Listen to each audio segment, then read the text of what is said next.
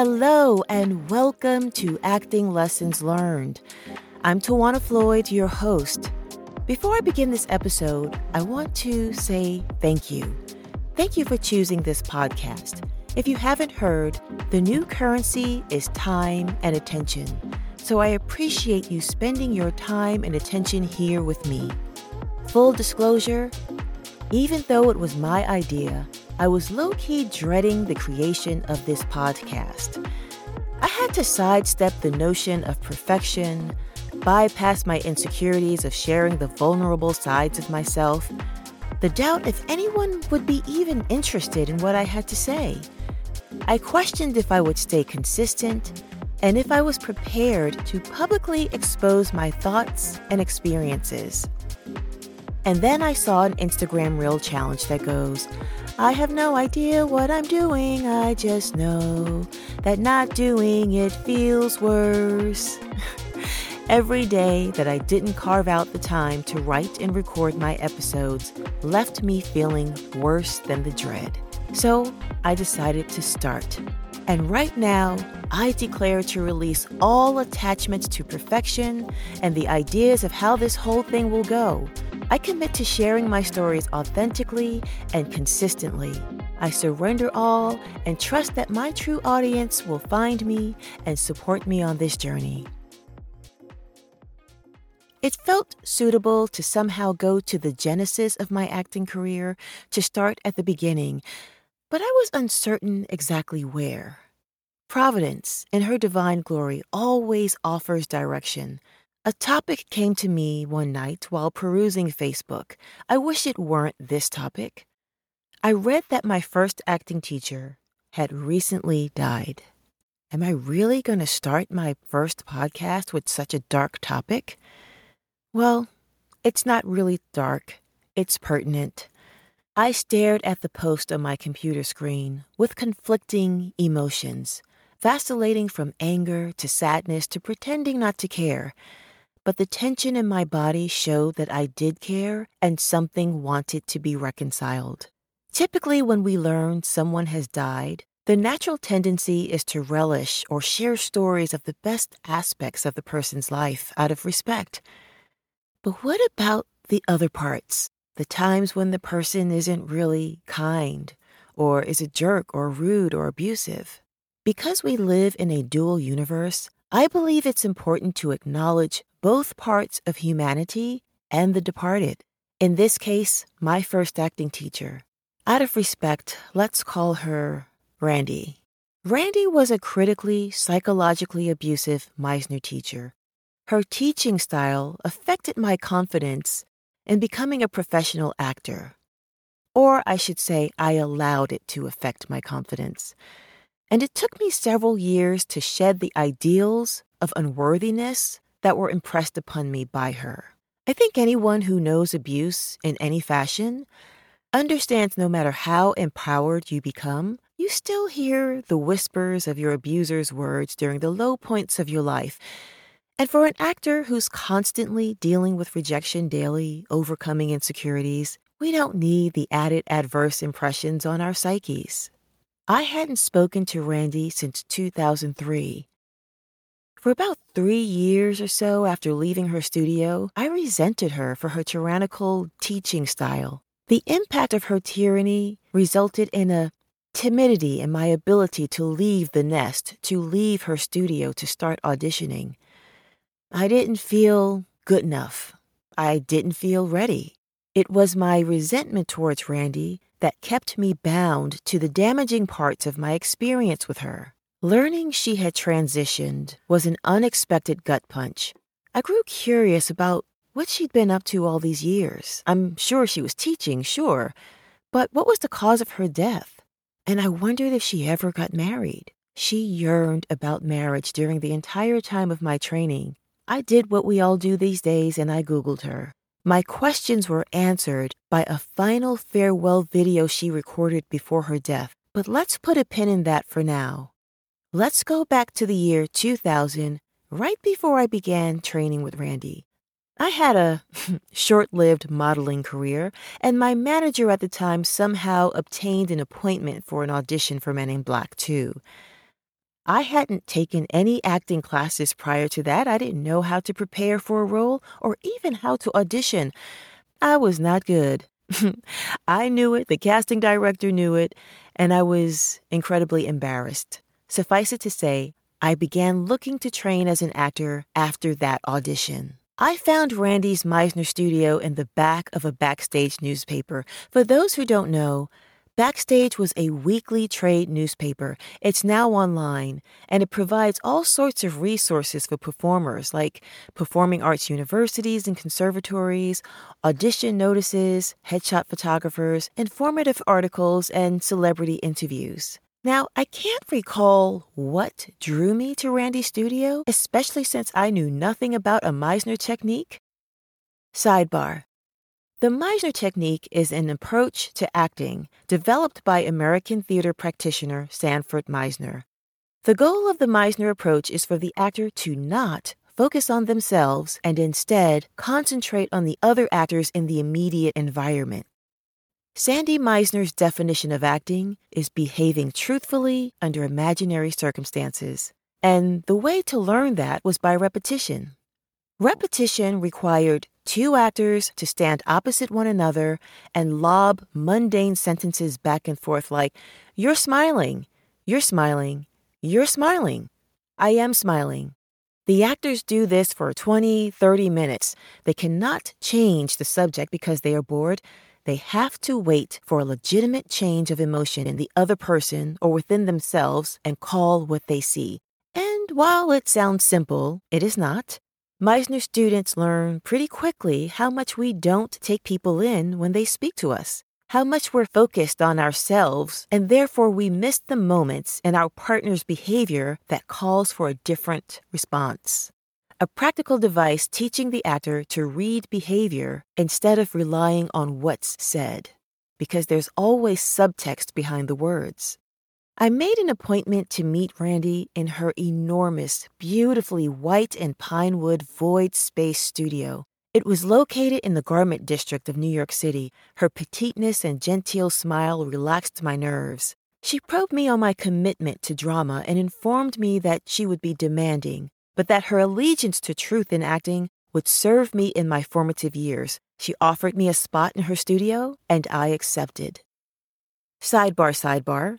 Have you ever watched Damien Chazelle's 2014 multi Oscar award winning film Whiplash, starring J.K. Simmons? Brief synopsis J.K. Simmons plays renowned jazz teacher Terence Fletcher, whose teaching style is fear and intimidation in a demonstrative way. In the movie Whiplash, there's a scene where Terence Fletcher goes apoplectic on his students. As I watched the film, I began to tremor and had to turn the movie off it was at that moment that I realized I was experiencing PTSD because Terence Fletcher was Randy. While Randy never put her hands on anyone, her words were used to eviscerate the students, or I'll say me because I can only speak from my experience. The bar of excellence and her expectation for her students was consistently on 10. I trained with Randy twice a week from 2001 to 2003. It was brutal. I swear we spent about a year alone on repetition. We'd do paired scenes and she'd yell from the sidelines. What do you see? Are you paying attention? Stop focusing on yourself. Look at your partner. Look at your partner. Are you fucking kidding me? That's not a real moment. No, that's not truthful. Go back. Do it again. Where's the emotion? Do you think you can be void of emotion on a Broadway stage? I realize now I probably should have given a trigger warning for my listeners who have had a Randy in their lives. Turns out there are lots of Randys, what I call trauma teachers. I think I just heard someone telepathically say, Tiwana, why did you stay? Well, I stayed because I didn't know any better. I had one concept of acting, and that was from the movie Fame. So I assumed terrible behavior was the norm, and I accepted it. No one else in the class seemed to say anything, but then again, we were all new. I'm guessing we all felt this was the norm. There was one time when a new student stood up for herself and combated Randy. They argued like alley cats until Randy finally told her to get the fuck out. The girl was content to oblige, slamming the metal door that shook the entire studio on her way out. Me and my classmates sat on the sidelines, eyes wide open in disbelief that this new student dared to speak to Randy that way. Nobody had spoken to her that way, at least not in our presence. That episode was probably my cue to leave, but I was already emotionally invested at that point. I was challenged by the Meisner methodology. And because I bought into the idea that native New Yorkers are tough, oh, I'm from New York if I didn't say that before, I had convinced myself I could withstand the abuse. And I felt that if I'd left then, I would have never become an actor, so I stayed the course. After 24 long months of training solely with Randy, I simply learned to cope with her tirades, hurtful words, and manipulations. I subsequently understood my coping mechanism was attempting to perfect and manipulate scenes to avoid being reprimanded in front of the entire class. But that was a lost cause because reprimands were part of the curriculum, and no one was spared. Pressure bursts pipes, and pressure makes diamonds. Thanks to Randy, I discovered I had a rich, untapped emotional life. The paradox of being safe to emote and feel, even though Randy was most times unsafe, is still uncanny to me. While I cried a lot as a kid, I somewhere in my adulthood translated tears as weakness or easy victim, Conceivably, because growing up in New York City, I recognized that vulnerability is perceived and was perceived as such, and predators prey on the parenthetical weak. So I vowed early on in my life not to be weak, fragile, or vulnerable, which is a whole other discussion. But in Randy's studio, I felt safe, like I could hold my heart in my hand amongst my peers. I could leave blood, sweat, and tears on the floor I would viscerally scream out all of the pain I carried in my body. I could have out of body experiences dissolving into a character. And as long as it came from a genuine place, Randy would lean back in her chair, folding her arms, legs crossed, and commend me with a light-hearted toned voice. Good work, Tiwana. Gently smiling and a glint in her eyes. Then just as fast say, okay, stop it, come back to the room which was code for releasing those emotions, sparing her the melodrama.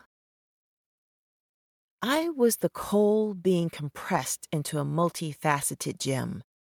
That pint sized, blonde haired woman revered the truth, and she was in the trenches with us. I didn't know it then, but I was being Mr. Miyagi'd into seeing beyond the masks of humanity, noticing people's vulnerabilities, their insecurities, and pain, as well as my own.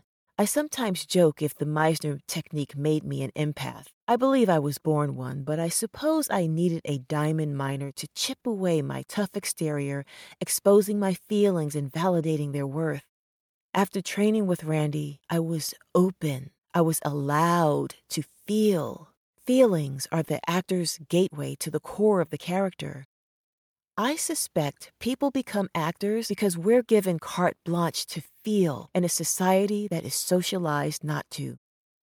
After the two year conservatory, I was finally an actor. Yet I was hesitant to start my journey as an actor. The impact of Randy's psychological abuse left me in a perpetual state of feeling inadequate and inferior and just when I was about to re enlist for another six month term at Randy's studio, a reckoning occurred. She invited another student and myself out to dinner one night after preparing the studio for a play we were mounting. She was in a new relationship with the guy she really liked. No, she was in love. It softened her. The way she talked about this new man in her life, I was excited for her. She consistently told us about wanting to be married. I thought maybe this relationship was leading to that. When I arrived home from dinner that night, I emailed Randy thanking her for dinner, acknowledging how happy she seemed to have met this man, and I knew how much she wanted to be married and that I'd hoped this was the one. well, she mistook my compliment as an invasion of her privacy and responded with a lambast that distorted my intention. And I realize now it was my own unsolicited opinion, and I probably should not have said anything, but I genuinely was happy for her and I wanted her to know. When I attempted to convey my intent, she steeled her stance. Only Randy could communicate what she was feeling at that moment, but I believe she didn't want to be seen. Unfortunately for her, she taught me to read subtext behind the mask, and I unknowingly wielded my capacity against her. And because this was the last lick for me, I met her where she was and mirrored her with a vehement response. And once you have words with Randy, you cannot stay in her studio. I have to believe this was Providence's way of advising me that my time at this studio was done. I believe it had to happen that way, the point of no return. I began to release my contention towards Randy quickly after leaving her studio. Divine guidance led me to a new acting home with a nurturing and kind hearted acting teacher who cut the etheric cords of Randy's harmful effects.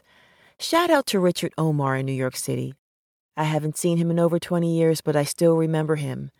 He'd use Reiki to move our energetic blockages. I didn't know what that was at the time. I thought it was weird, but I knew physically I was having a breakthrough and I knew that I was feeling freedom.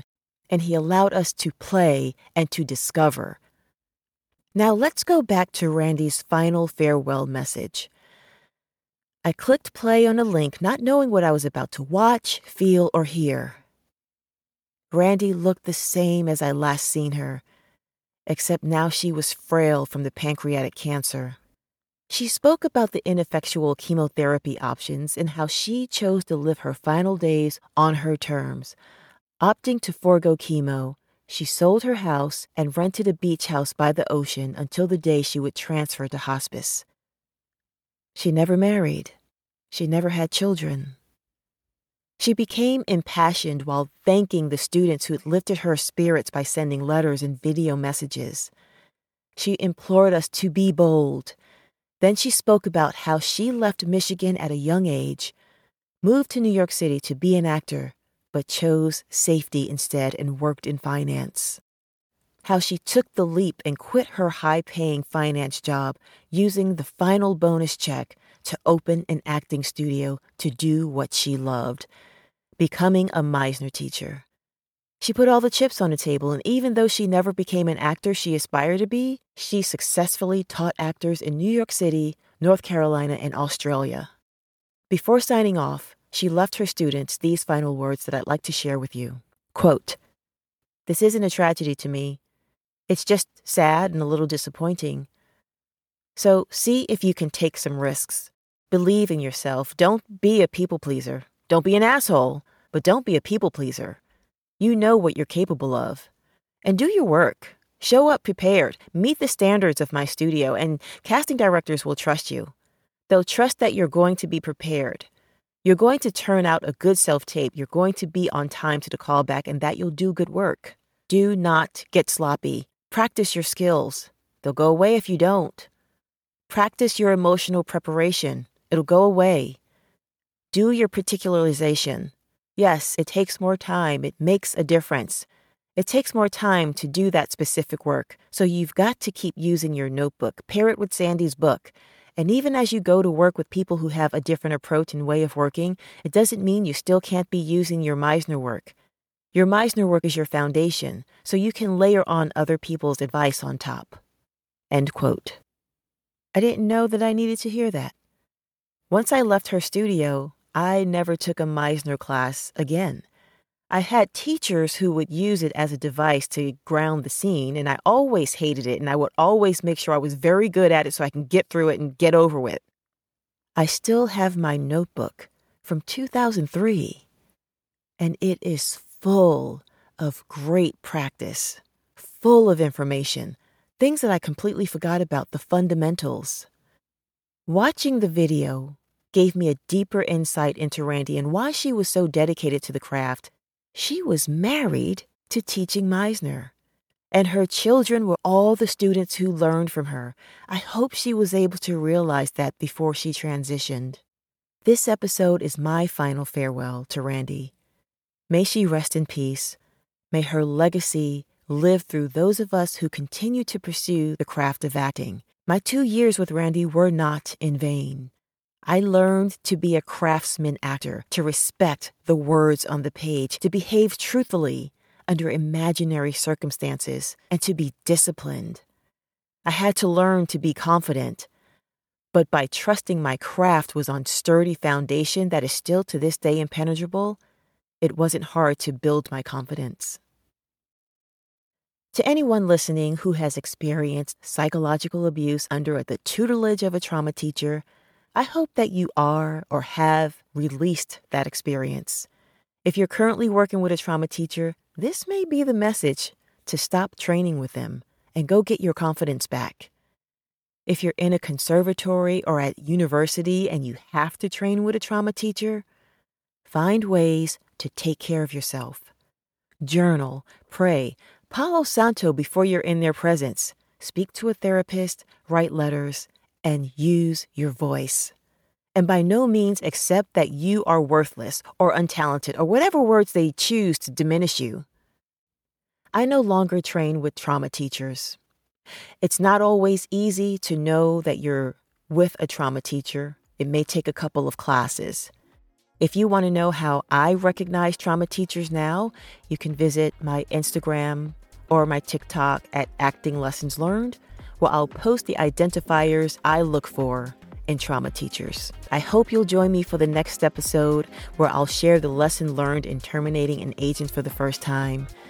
And if you've learned anything new here or you felt moved by something I said, please add Acting Lessons Learned to your podcast library by subscribing. Your subscription helps me make statistical impressions, which can later translate into dollars that will support the production costs for this labor of love. Until next time, follow your intuition. It always knows best.